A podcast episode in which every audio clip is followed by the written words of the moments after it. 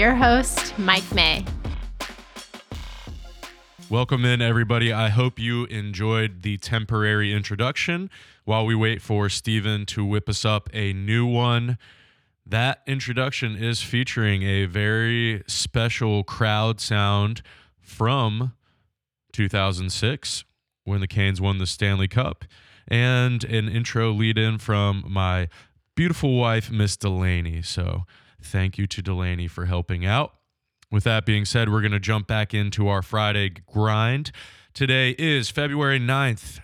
We're at the 50 game point in the season for the Carolina Hurricanes, who currently sit 29, 16, and 5 with 63 points, good enough for second in the Metro and fourth in the East. We're going to quickly touch on the games that have happened since our last episode. The first game being Tuesday, February 6th at home against the Canucks. Now, we talked about it on the last episode. The Canucks make a big trade to go out and acquire Elias Lindholm.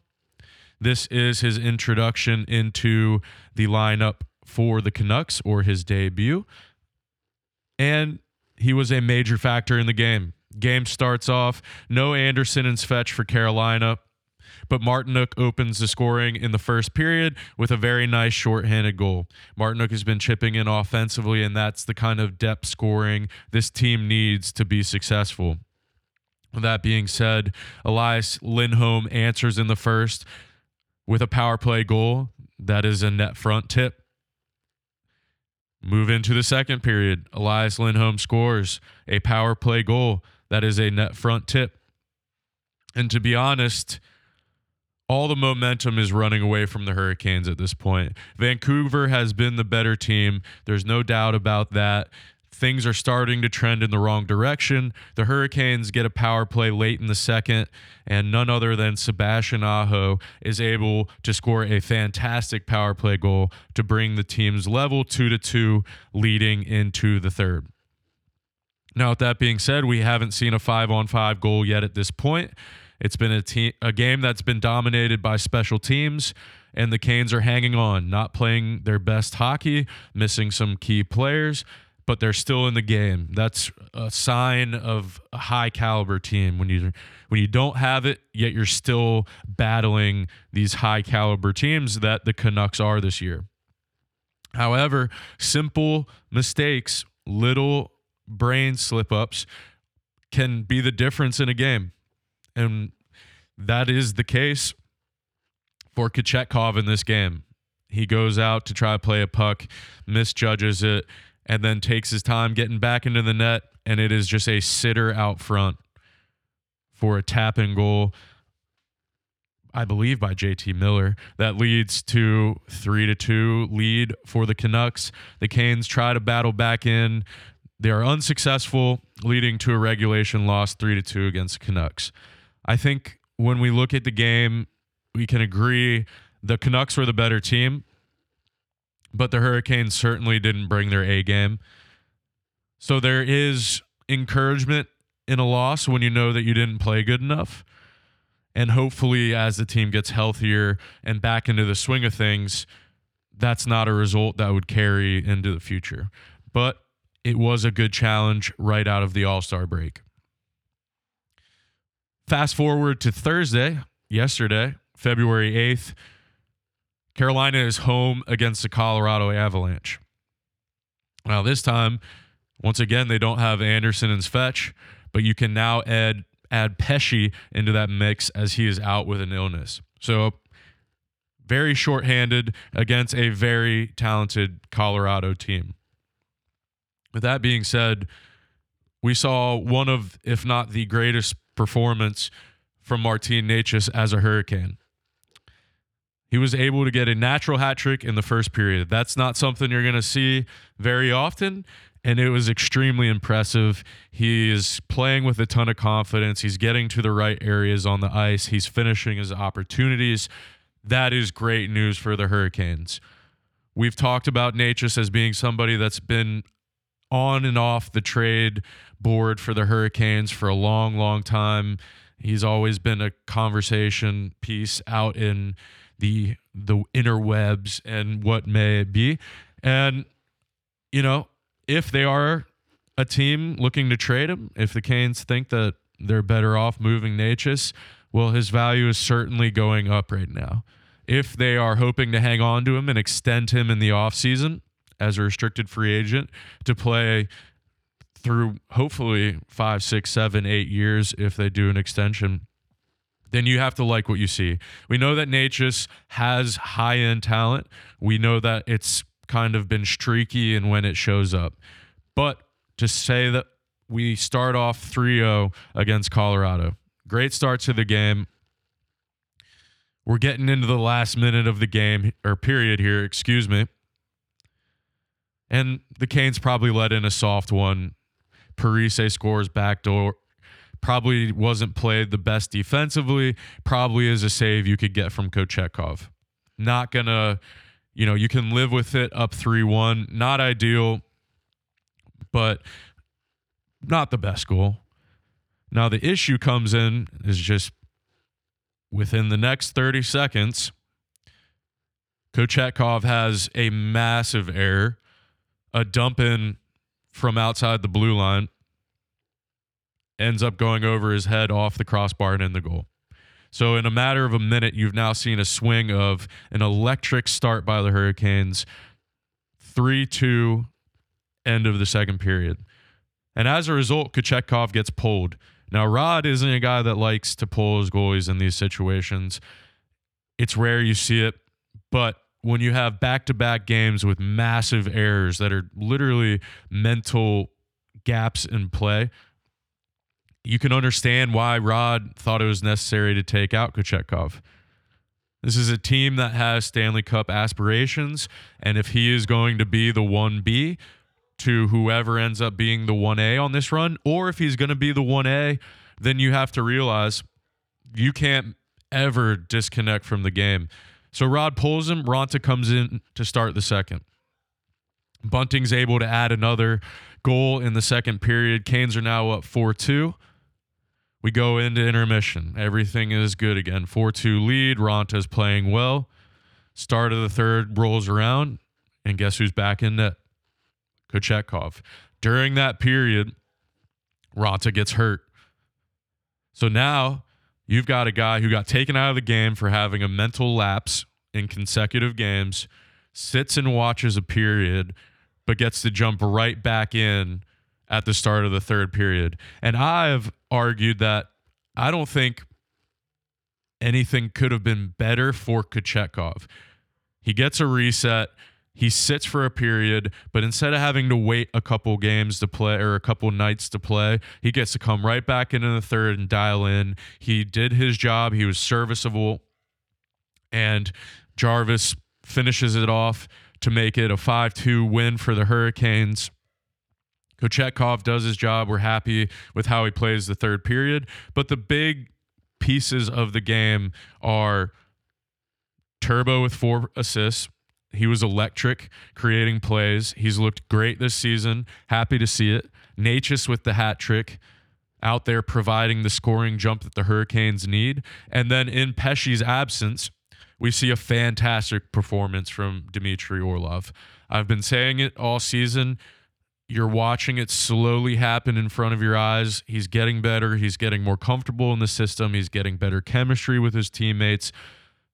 And you can see why the Canes were willing to throw so much money at him over a two year period because he is a great fit for the Hurricanes. He can play on that second pair right away if needed.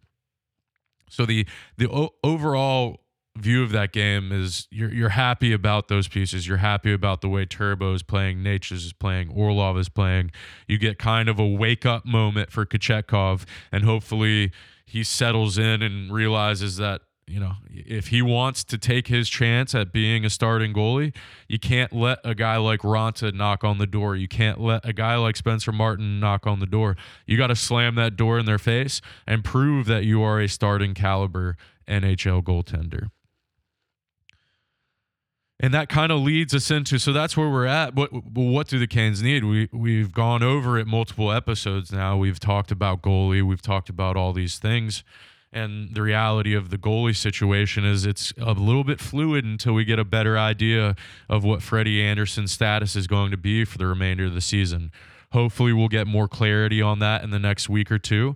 But for now, focusing on the goaltending position doesn't seem like the best idea for me. If you're trying to maximize your assets, you're not going to go ahead and move on and grab another goalie before you know what you can get from Freddie this season. So we're going to touch on some moves that might make sense for the Hurricanes. Um, last episode, we talked about the Lindholm trade. We mentioned how the next two guys up at center would be a Monahan and a Henrique. Well, right after the episode was released, we got a Monahan trade. Montreal sent Sean Monahan to Winnipeg for a 2024 first round pick and a 2027 third round pick, which is conditional. The condition of that is Montreal receives the pick if Winnipeg wins the 2024 Stanley Cup. Now, for me personally, I'm all in on adding in a conditional pick that's based on you winning the Stanley Cup. Uh, if you win, that means the player you acquired worked out way better than you expected. A 2027 third, you can eat that all day. But we've been talking about how these trades shift the market for values of other players that the Canes might look to add.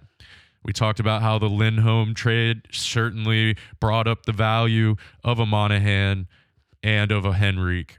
And we saw that. If you told Montreal fans at the beginning of the season that they would get a 2024 first and a conditional 2027 third round pick for Sean Monahan, they'd be blown out of the water. I can tell you that right now. And Henrique, who's arguably the better of the two, granted he is quite a bit older, is going to command a similar trade value. I would think that you're now looking at a 2024 first round pick and maybe a conditional pick on top of that. Um, that you might not have the luck of having it be a only if we win the Stanley Cup. With that being said, I'm going to dive into kind of a list of players that there's either been rumors on, they've been linked wherever, or guys that I think the Canes might want to target going into now and the trade deadline.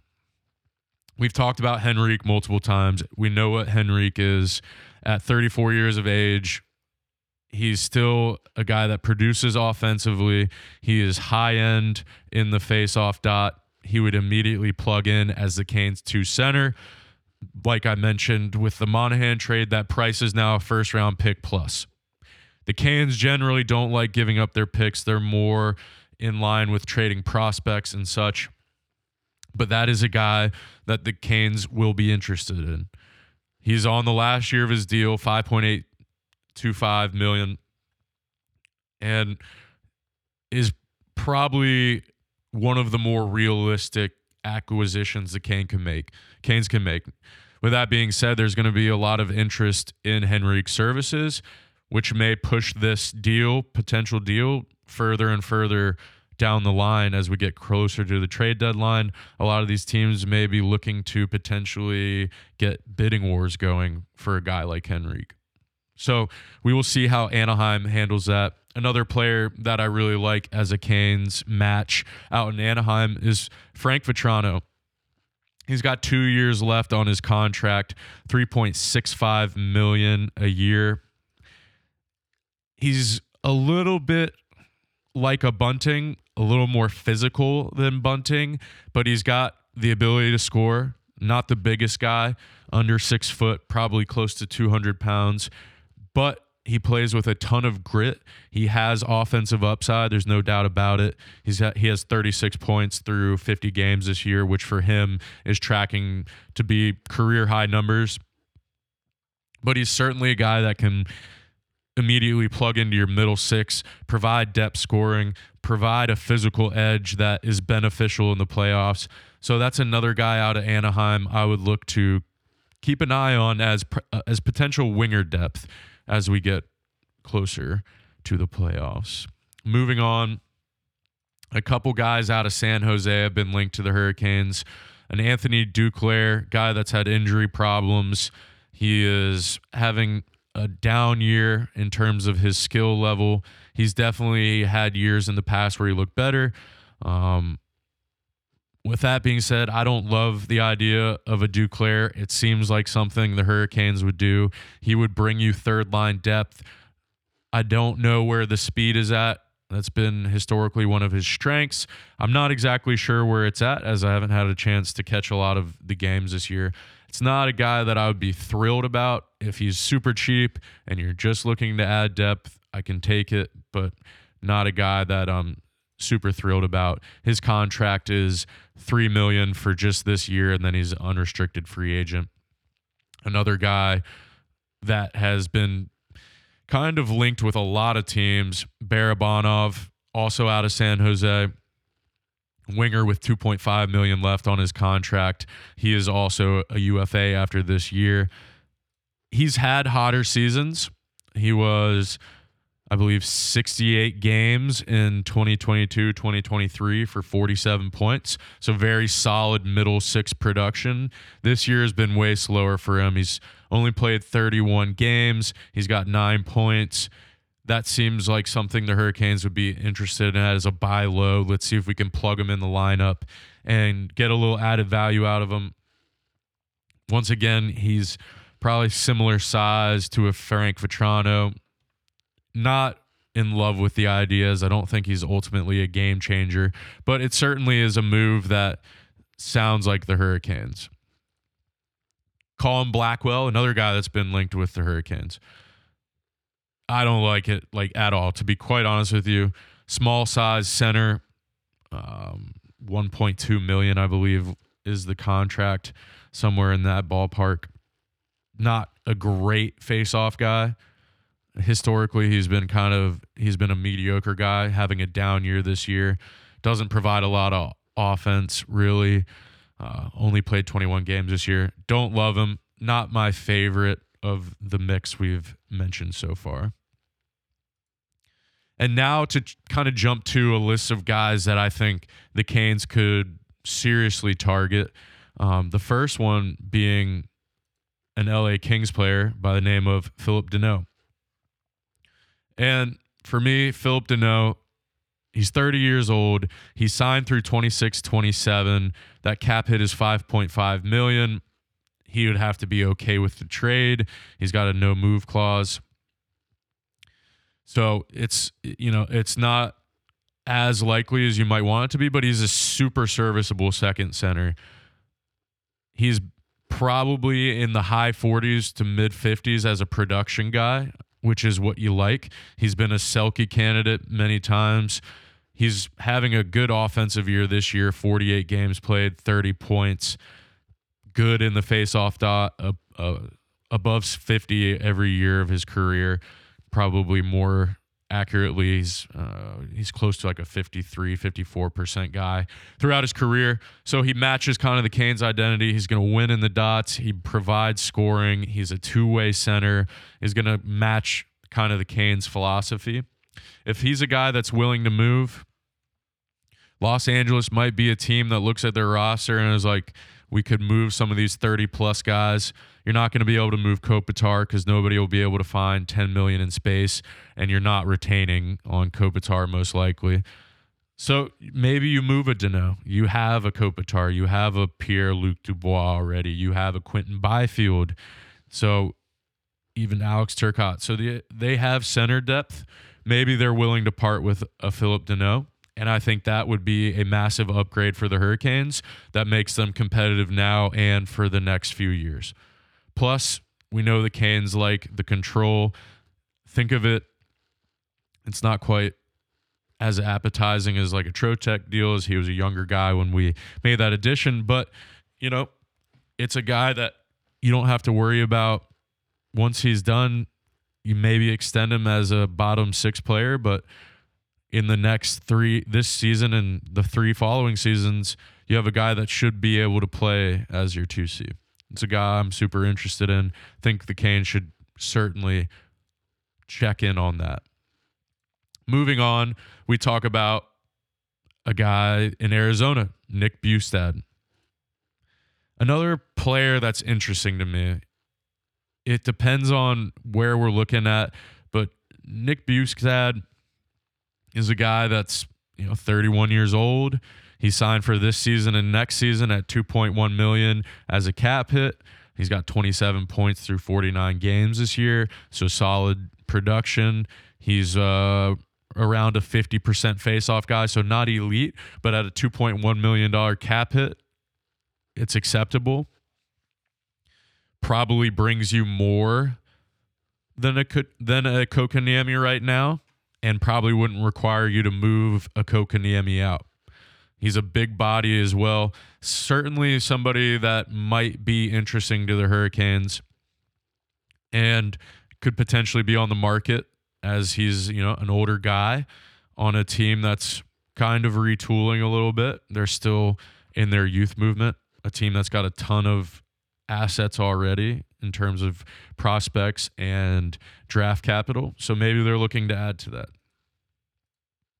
moving on, we're going to kind of get into the now this is the what dreams are made of section of of the podcast of guys that come in and immediately change your outlook on the hurricane season. And a guy that I really like, the likelihood of him being available is slim to none.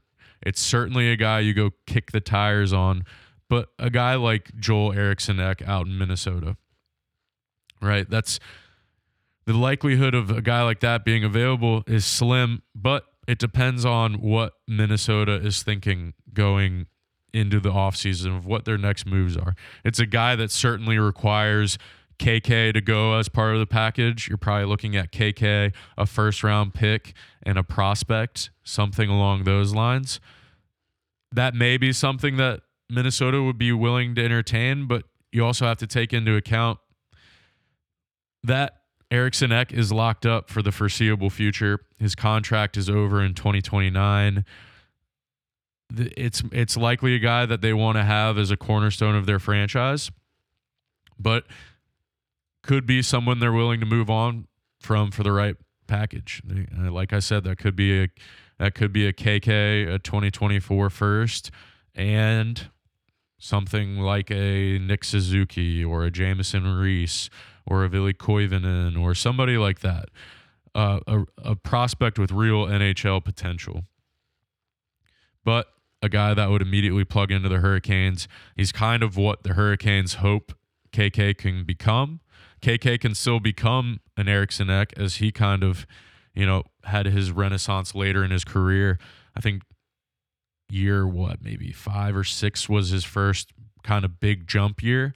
So a KK could still likely have that jump at some point, which might make it enticing for Minnesota, might also make it such that the, the Hurricanes want to hold on to him. Moving on, a little more realistic on this one. You could go after Ryan O'Reilly out of Nashville. Bona fide number two center would immediately make this team a much better cup contender.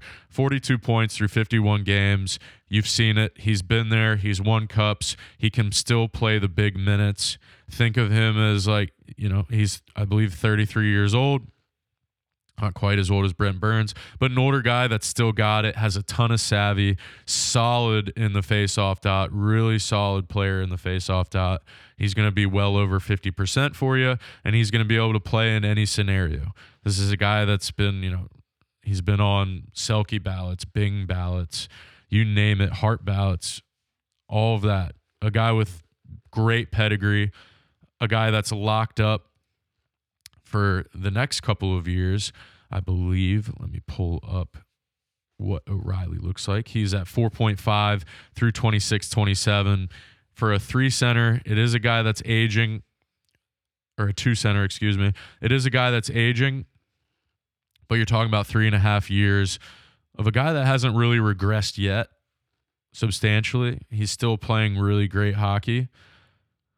Does have some injury scares in the past, but with all that being said, it's a guy the Canes have targeted before. It's a guy that definitely would fit in well in the Rod Brind'Amour system and a guy that would propel the Hurricanes into serious cup contention. We've seen this name thrown around a few times. Moving on to Pavel Buchnevich out of St. Louis. Winger, great scoring ability. We'll see how eager St. Louis is to move on from him. Uh, he's signed this season and next season at 5.8 million at 28 years old he's in that window to compete for cups he's an excellent player um, I think capped out 21 22, 76 points. 76 points, no small task. 76 points in 73 games. Followed that with 67 points in 63 games. And this season, he's at 39 through 47. So in the last three seasons, he's close to a point per game. Really talented player. If he stays healthy, stays in the lineup, a guy that can certainly add an offensive element to the Hurricanes and somebody that the Hurricanes have supposedly been interested in. So worth keeping an eye on a Pavel Buchnevich if if St. Louis does decide to be traders down the road. I don't see a lot of opportunity for the Canes to trade within the Metro. I just don't think it makes a ton of sense. One team that I do think you could possibly see a trade done with would be maybe Columbus they're just in the position where they need young, they need capital, whether it's prospects, draft picks. And I think you could look at a Boone Jenner if he is truly available. He's signed through the 25-26 season at 3.75 million. He's certainly a guy that can play as your 2C. He's obviously has leadership qualities which makes him the captain of Columbus. Can play the minutes 18 points in 35 games doesn't blow you away, but he's a 54% face-off guy, which really matters in the playoffs and matters in general. That could be a, a, guy that makes sense for the Hurricanes. When you look at that cap hit, we know how much the Canes like to get guys locked in who have solid cap hits for their position. He's 30 years old, almost 31 in the well, not almost, but by the end of the year will be 31. You could get a solid two and a half seasons out of Boone Jenner as your number two center, and I would be I would be happy with that personally. Another guy, we're gonna jump to Buffalo. Buffalo is a team you'll think there's a good chance they'll move on from some guys. They've got a lot of money tied up already. You've they've still got this year and three more seasons of Jeff Skinner's $9 million contract. Tage Thompson is locked in for a long time. Dylan Cozens is locked in for a long time. They've got a Peyton Krebs in the system. They've got some of these younger guys. The question will be are they are they thinking that they're going to re-sign Casey Mittelstadt, or are they thinking that that's something where they're not going to be able to afford it and they need to look other routes they do have quite a bit of cap space. So they could realistically say, hey, we're going to keep Casey Mittelstadt. We like the player, but you never know. So that's somebody, if they decide, hey, we don't think the contract's going to make sense here, it's certainly somebody the Canes could kick tires on. 30 points in 50 games, or excuse me, 42 points in 50 games played this year. Um, not an, a great center in terms of face-offs. He's closer to a 46, 47% guy, which isn't ideal, but he certainly does provide playmaking, a little bit of scoring touch as well. A younger player out of the ones we've listed might not make the most sense comparatively speaking. And Buffalo might not be willing to move the player at all, but a guy I would be happy to welcome onto the Hurricanes. And the last name we'll touch on today in terms of acquisitions at the center spot is a guy that the Canes were really close to signing and trading for in previous years, Claude Giroux out of Ottawa. Now we know Claude Giroux is an Ottawa boy. That's a big reason why he ended up going back there, right? But the team is underperforming and he's only got this season and next season left on his contract at 6.5 million a year another player who's at 42 points through 47 games, elite in the face-off circle, well over 55% on his career, almost 56%, and he's been a 60% guy. Honestly, for the last I mean, 7, 8 seasons, he's been well over 57%. every season, upwards of 61%. Elite in the dot, obviously a veteran with leadership ability, still has it, still is able to produce. It will really boil down to does Ottawa think that they need to recoup assets? Do they think they maybe jump the gun on being playoff contenders? That could change between now and the next month, depending on how the next couple of weeks of their season goes. But they could be looking to move a Claude Giroux, a Vladimir Tarasenko, some of these older guys who they have on contracts that are enticing with the rest of their lineup being pretty young, it would give them an opportunity to reinvest into the future. It may make sense for the organization. It may be hard for them to make a trade for a local guy who, you know, came back home. And, you know, he's got a no move clause, so it's got to be somewhere he wants to go. We know that Carolina was one of the teams he looked at seriously and considered. It could be an option. He would be an immediate upgrade to the Hurricanes. Ottawa looks like they're completely out of the playoff picture. They're 47 games in, 42 points. I mean, we're talking well out of well out of contention at this point. Anything can happen. It could change, but in all likelihood, they're not a team that's going to be competing for the playoffs, and that may be a good opportunity to recoup some assets. If we look at what a guy like Monahan went for, and if we look at what Lindholm went for, and what we think a guy like Henrique will go for, Claude Giroux is going for that, if not more. The only knock against him is really his age. So don't be surprised if you see a guy like that enter the market and if the Canes are extremely interested in him. It's a guy who Rod Brind'Amour has obviously showed an affinity for and who the organization have showed an affinity for as well those are the names to look at. I know it's a lot of names, but we want to really start boiling down who are some targets for the Hurricanes. As the weeks pass, we'll have a better idea of who are who's going to be sellers and who's not going to be as we get closer to the deadline. But those are those are some names that I found to be very intriguing with that being said, that is it for the episode. Upcoming games between now and the next release. We've got Saturday against the New Jersey Devils, Monday the 19th at Chicago, Thursday the 22nd at Florida. Hopefully, we see some good action in those games. Maybe we even see a sneaky Andersen appearance towards the end of that, or maybe the following week. So should it should be leading into what gets to be the busy part of the season.